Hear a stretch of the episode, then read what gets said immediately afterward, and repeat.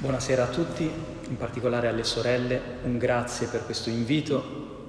Sono davvero felice di essere qui, qui con voi a, a, ricordare questa tappa importante per questo monastero che ha la mia stessa età. Eh, il motivo per cui ho accettato l'invito è che abbiamo gli stessi anni, io e il monastero, quindi non potevo dire di no. Ma anche l'amicizia che mi lega alle sorelle, che sono appunto parte della mia famiglia religiosa, è il motivo più vero per cui sono felice di essere qui questa sera. A condividere qualche pensiero, ecco, una, una riflessione a partire dalle scritture su un titolo che è molto bello, Un Dio che cammina con noi, ma che subito vorrei proporvi di considerare non nella maniera più consueta con cui noi immaginiamo l'accompagnamento di Dio alla nostra vita Credo che l'immagine che abbiamo tutti davanti agli occhi quando pensiamo a un Dio che cammina con noi potrebbe essere innanzitutto quello di un pastore che ci sta davanti e che noi seguiamo, come Gesù stesso ha voluto definirsi, no? Nella similitudine del buon pastore. Qualche volta speriamo addirittura che questo pastore si fermi, vedendoci magari zoppicare, e ci raccolga, no? e ci rimetta in piedi o ci metta sulle sue spalle. Sono immagini sicuramente vere e non vorrei che andassimo a casa pensando che non lo siano. Vi vorrei però proporre un'altra immagine che trova conferma nelle scritture, che è l'immagine di un Dio che cammina con noi in un modo un po' particolare, non mettendosi davanti a noi, ma mettendosi addirittura dietro di noi. Provo a convincervi di questa possibile lettura.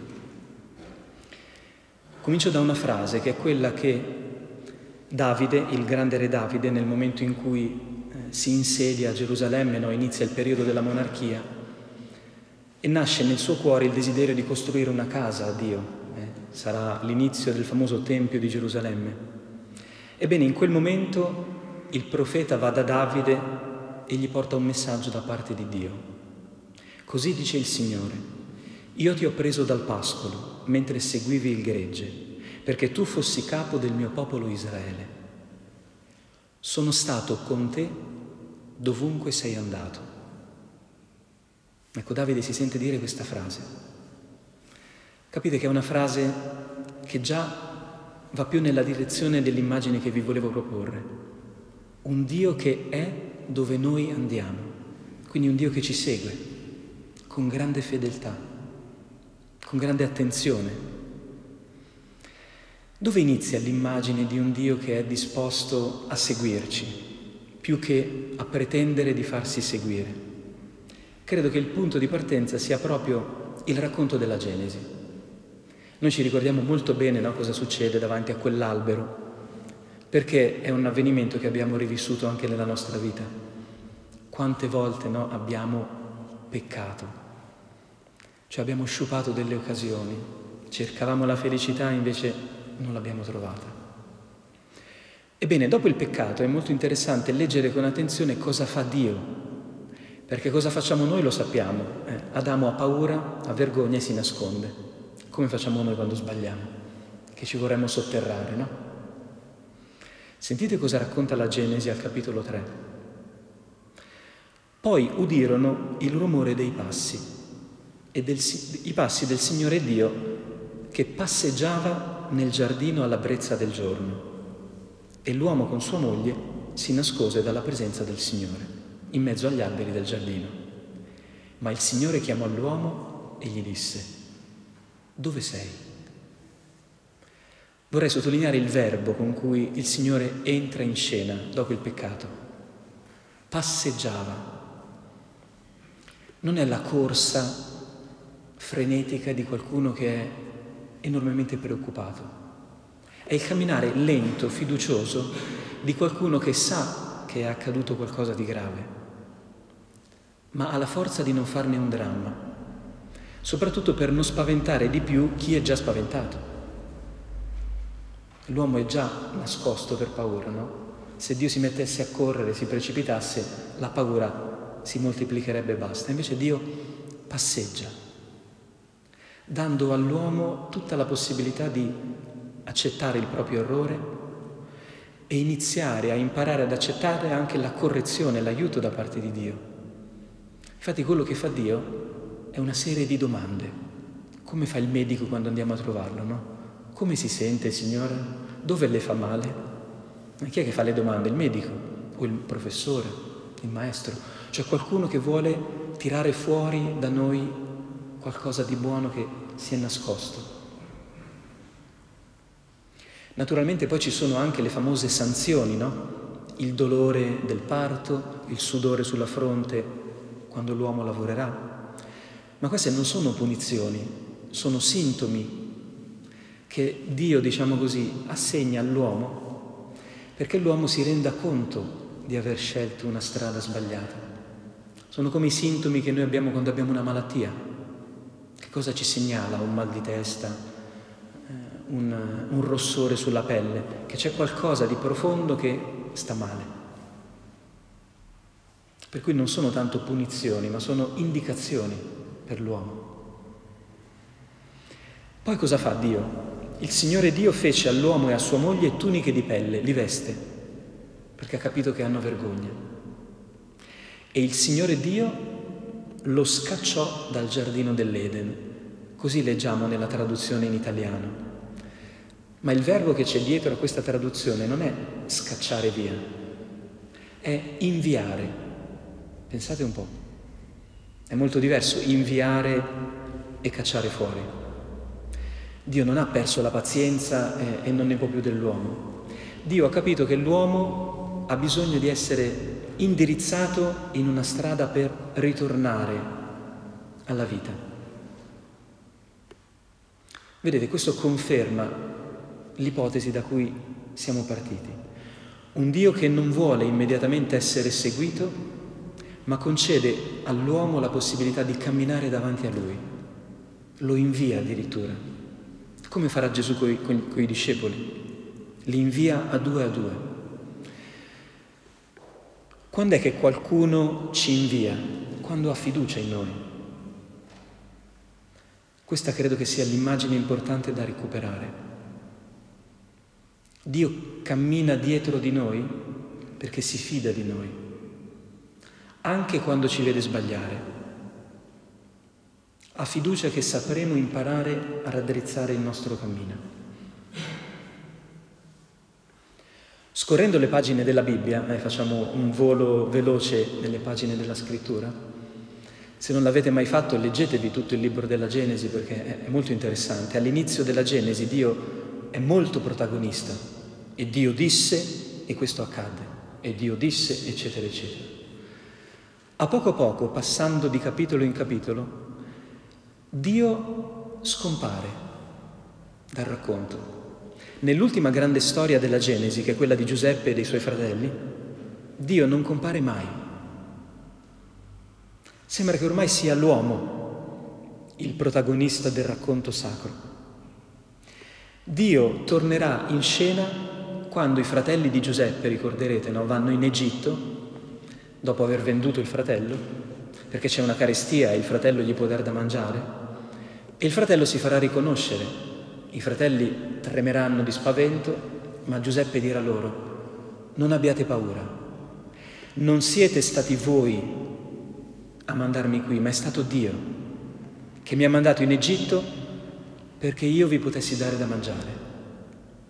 Vedete, torna l'immagine di un Dio che invia, che manda davanti a sé, che lascia che le cose accadano e le guarda da lontano le accompagna da dietro. Infatti se andiamo avanti nei libri successivi che raccontano il grande evento dell'Esodo, no? che è l'evento fondatore della fede di Israele e anche della nostra, c'è tutta una serie di verbi che Dio compie che sono semplicemente questo. Mentre nella terra succedono le cose più strane, no? guerre, combattimenti, schiavitù, Israele va in esilio in Egitto, si dice ogni tanto che Dio scende e Dio scese. Tanti versetti iniziano così, alla torre di Babele e Dio scese per vedere cosa stava succedendo. Quando Mosè si avvicina al roveto no? e Dio lo chiamerà e Dio scese. E poi dirà a Mosè, sono sceso e ho udito il lamento del mio popolo, voglio liberarlo. Ecco, tutte queste discese di Dio cosa vogliono dire? Che l'incarnazione di Dio, che è il centro della nostra fede, non è la scelta che Dio ha fatto un giorno così, di impulso, è stata preparata.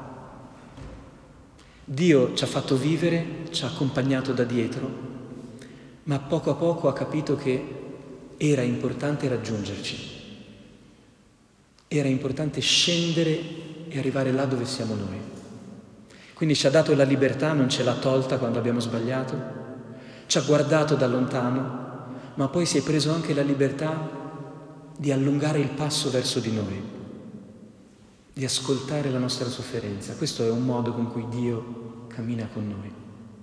Ci lascia vivere ma non ci abbandona. E quando c'è bisogno di accelerare, accelera e ci raggiunge. C'è un momento in cui nell'Esodo questa ambivalenza del Dio che sta davanti o che sta dietro diventa addirittura una parola scritta sulla scrittura. Ve la leggo. Il Signore marciava alla testa del popolo, di giorno con una colonna di nube per guidarli sulla via da percorrere e di notte con una colonna di fuoco per far loro luce, così che potessero viaggiare giorno e notte. Di giorno la colonna non si ritirava mai dalla vista del popolo, né la colonna di fuoco durante la notte. Questa è la prima immagine dell'Esodo. Come accompagna il popolo Dio? Con una colonna visibile, che era una nube di giorno e di notte doveva trasformarsi in fuoco perché altrimenti non si vedeva. Ma attenzione, quando il nemico, il faraone e il suo esercito iniziano a seguire il popolo, succede una cosa strana. L'angelo di Dio che precedeva l'accampamento di Israele cambiò posto e passò indietro. Anche la colonna di nube si mosse e dal davanti passò dietro andò a porsi tra l'accampamento degli egiziani e quello di Israele. La nube era tenebrosa per gli uni, mentre per gli altri illuminava la notte, così che gli uni non poterono avvicinarsi agli altri durante tutta la notte. Qui si rivela un significato sorprendente del perché Dio ama stare alle nostre spalle, per proteggerci dai nemici. Perché noi di queste due cose abbiamo bisogno per vivere. La libertà, poter avere davanti la vita, esplorarla, essere creativi. Ma poi abbiamo anche bisogno di sapere che qualcuno copre le nostre spalle. Questa è stata l'intuizione di Maria di Nazareth durante l'Annunciazione. Dio le mette davanti un destino, una chiamata immensa, sarai la madre del Signore, Maria ha paura e dice ma come, ma come sarà possibile questa cosa? Mi stai chiedendo una cosa enorme. E l'angelo le dice l'ombra del Signore si stenderà su di te, ti coprirà lo Spirito Santo. Vedete sempre la stessa immagine. Un Dio che ci copre le spalle. Un Dio che sta a guardare i nostri gesti e la nostra vita e la copre, la garantisce. È molto più bello di un Dio che sta semplicemente davanti e che noi dobbiamo imitare, a volte a tutti i costi. Vuol dire che è un Dio che ama di più la nostra libertà che non la pretesa di essere in ogni momento osservato e imitato in modo letterale. In un'altra tappa della storia di Israele questa cosa si vede in modo molto chiaro, no? questa ambivalenza. Quando Israele fa l'esodo arriva davanti alla terra. La meta del viaggio è la terra promessa. Ci sono due libri che raccontano l'ingresso nella terra. C'è il libro di Giosuè e il libro dei giudici. Ora, secondo il libro di Giosuè, Israele entra nella terra in modo molto trionfale. Le acque si aprono, le mura di Gerico crollano, è tutto, è tutto facile. È come se fosse una vittoria già stabilita come se Dio fosse davvero davanti al popolo, a sgominare tutti i nemici. Nel libro dei, dei giudici le cose vengono raccontate forse in un modo un po' più storico, un po' più reale. L'insediamento di Israele è lento, faticoso, ci sono numerose battaglie tante sconfitte. Israele fa un passo avanti e uno indietro. Il processo è molto complicato. Dio non sembra davanti, sembra più dietro. Capite, questi sono sempre due modi con cui noi possiamo continuamente leggere, perché la verità è che Dio sicuramente ci sta davanti, è Dio. Ma quello che questa sera vogliamo provare a riflettere è che il suo modo di camminare dietro di noi spesso lo dimentichiamo e invece ci è utile, ci dà molta dignità.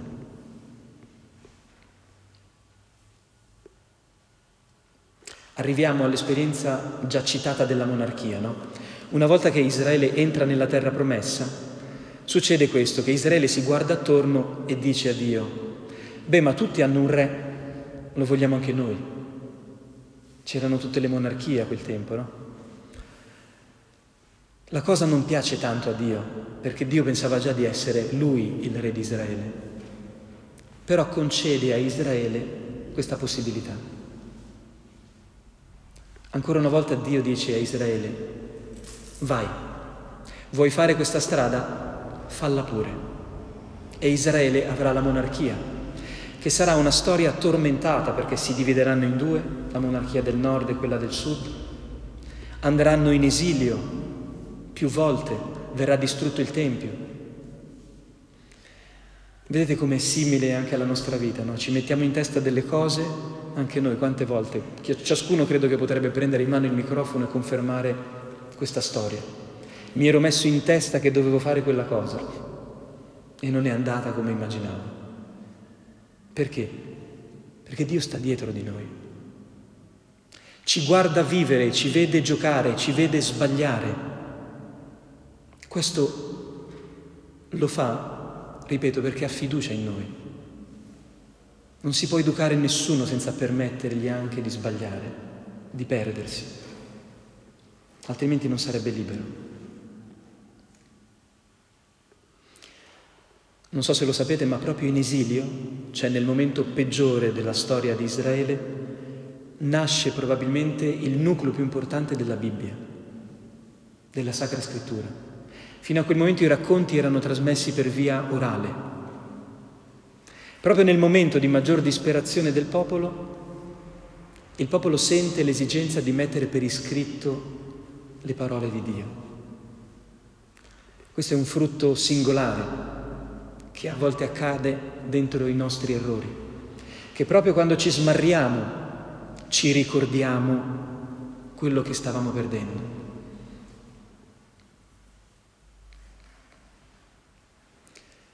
Ecco, credo di avervi sufficientemente convinto, spero, che si può leggere tutta la storia di Dio e dell'uomo in questo modo. Dio cammina con noi nel senso che ci segue, cammina dietro a noi. Fino a dove? Qual è la sua ultima intenzione? In una sala in Vaticano che si chiama la Sala Redentoris Mater, piena di mosaici, c'è la parete dell'incarnazione, dove si ricordano i misteri dell'incarnazione di Dio, quelli che stanno nel cuore della nostra fede cristiana. In alto c'è la Natività, la nascita di Gesù a Betlemme. Sotto c'è la scena del battesimo, quindi c'è un salto temporale di oltre 30 anni e Gesù da adulto che si immerge nelle acque del Giordano, che è la scelta che conferma la Natività. Gesù non si è fatto soltanto uomo, ma si è immerso nella nostra umanità. In fondo a quella parete c'è la famosa discesa agli inferi che è un'immagine che i cristiani orientali venerano un po' più di noi, ma non è sicuramente estranea alla nostra tradizione. È il grande mistero del sabato santo. Cosa succede quando Gesù entra nel sepolcro?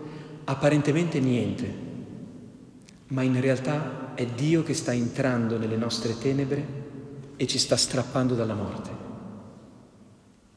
Infatti nelle icone della discesa agli inferi si vede Cristo già vittorioso, che prende per mano Adamo ed Eva e li solleva.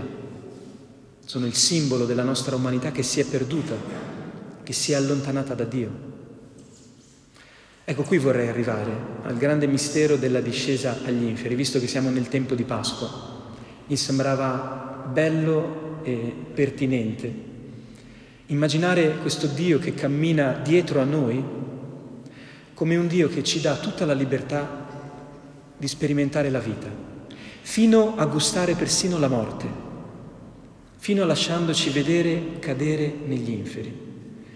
Non perché si diverte nel vederci soffrire, ma perché è felice di poterci ridare la vita quando anche noi dovessimo perderla. Siccome immagino che il mistero della discesa agli inferi non sia molto conosciuto, anche perché non c'è nei testi canonici, quindi nella Bibbia non ci sono grandi indicazioni, vorrei soltanto leggervi alcuni passi, tratti da un Vangelo apocrifo. Apocrifo non vuol dire che non sia leggibile eh, da noi cristiani, vuol dire che non ha una misura pienamente equilibrata e quindi non è mai diventato un canone, ma contiene degli elementi interessanti. Prima però partiamo da un'affermazione che invece c'è nella scrittura, nella prima lettera di Pietro.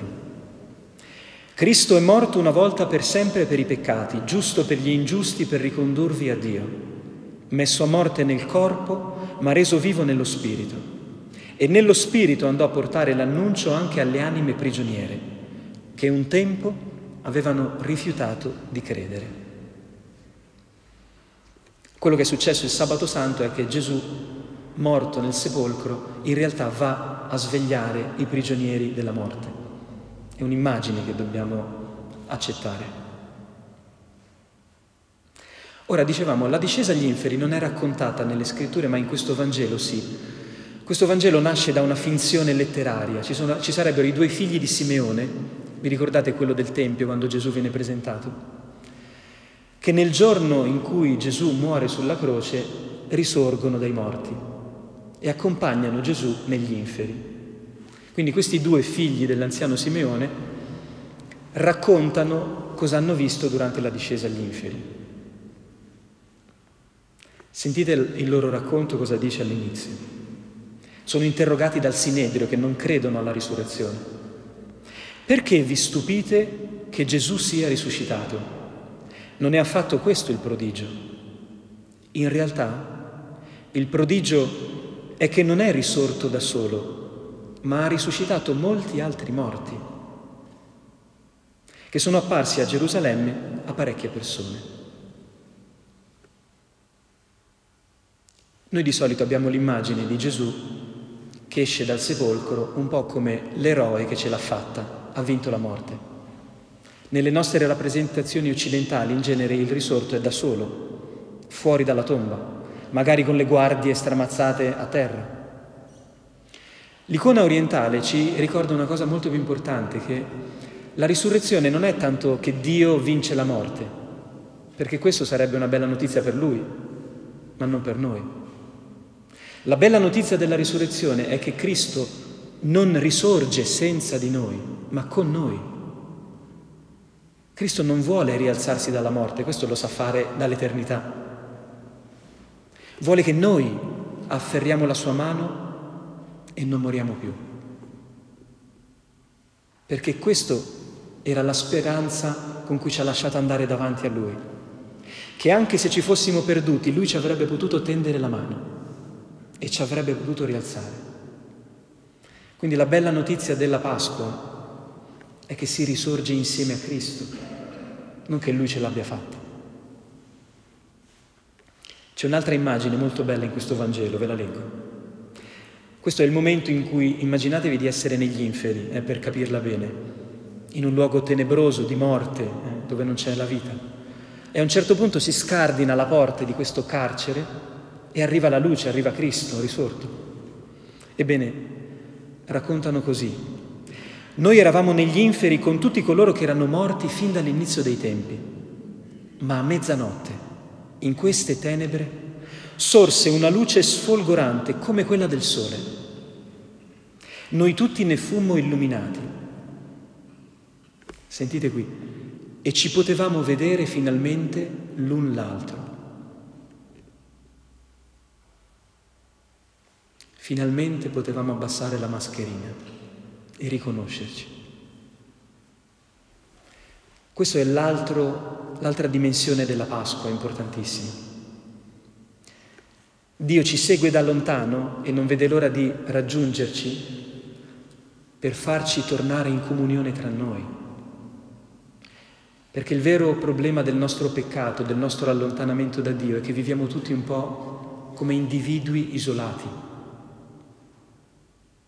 E quello che Dio vuole ridarci invece è la gioia della comunione, dello stare insieme. E guardate, ho evidenziato queste due cose perché Credo che se le sorelle hanno una fedeltà di Dio da poter condividere con la Chiesa di Brescia, con questa città, con voi, sarà sicuramente la compagnia di Dio che ha permesso, vedete, al monastero, come si vede in queste fotografie, di prosperare. Non è mai mancato il cibo, sempre, c'è sempre stata la provvidenza, c'è sempre stata la mano di Dio tangibile per tutte le loro necessità. Ma credo che se dovessimo chiedergli quando è che avete sperimentato proprio che Dio camminava con voi, io credo che non esiterebbero a dire quando nei nostri inferi ci ha preso per mano, ci ha riconciliato tra di noi e ci ha fatto vivere insieme. Questa credo che sia l'esperienza più profonda che le sorelle in questi 50 anni hanno vissuto qui.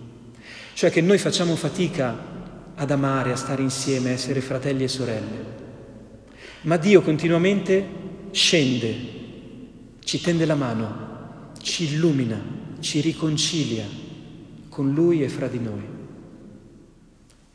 E per questo noi siamo felici che cammini con noi.